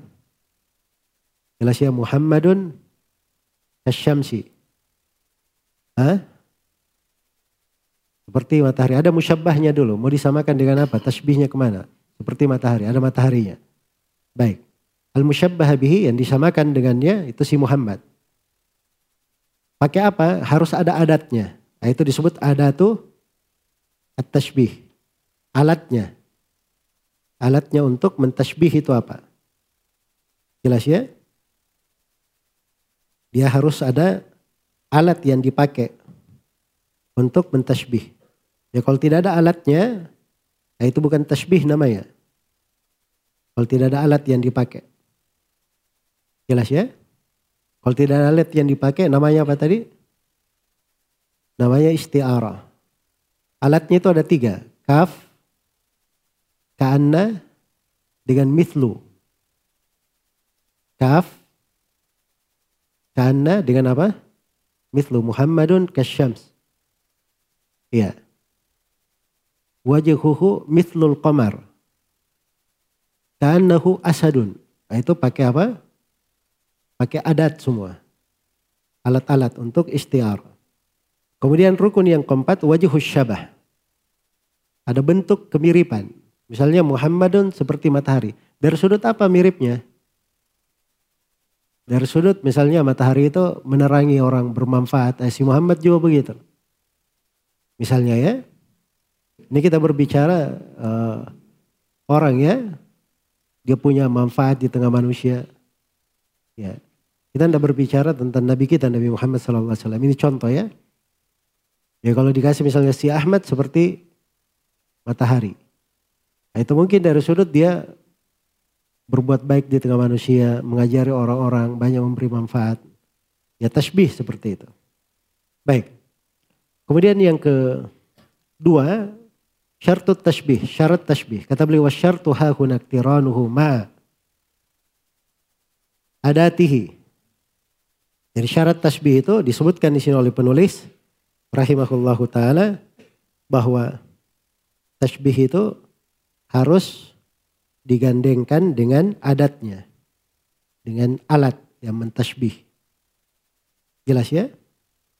Jadi kapan tidak ada alatnya, tasbih, tidak ada alat tasbihnya, maka dia dihitung istiarah.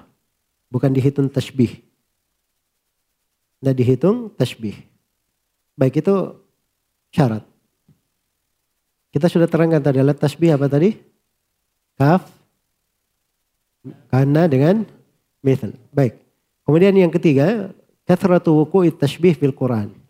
Kata beliau wahwa kathiran waqa'a. Banyaknya terjadi tasbih dalam Al-Quran. Dan dia banyak terjadinya. Ya, wadrib lahum mathalal hayatid dunya kama'in anzalnahu. Ini perumpamaan dunia saja itu banyak sekali perumpamannya itu dalam Al-Quran. Jelas ya? Mathalul ladina hummilut Taurah kamathal ladhi ha? Apa? Kamathalil khimari yahmilu asfara. Itu pakai mathal. Jelas ya? Ya tasbih dalam Al-Quran itu banyak. Baik. Dengan ini selesai sudah dari pembahasan Al-Iqdu Ar-Rabi. Masih ada dua lagi, kita insya Allah akan selesaikan nanti di sesi terakhir. Iya. Kita jangan terlalu lama makan malam ya. Nanti kita mulai jam, insya Allah jam 7 kurang seperempat begitu ya. Baik, subhanakallahumma bihamdik, asyhadu an la ilaha illa walhamdulillahi.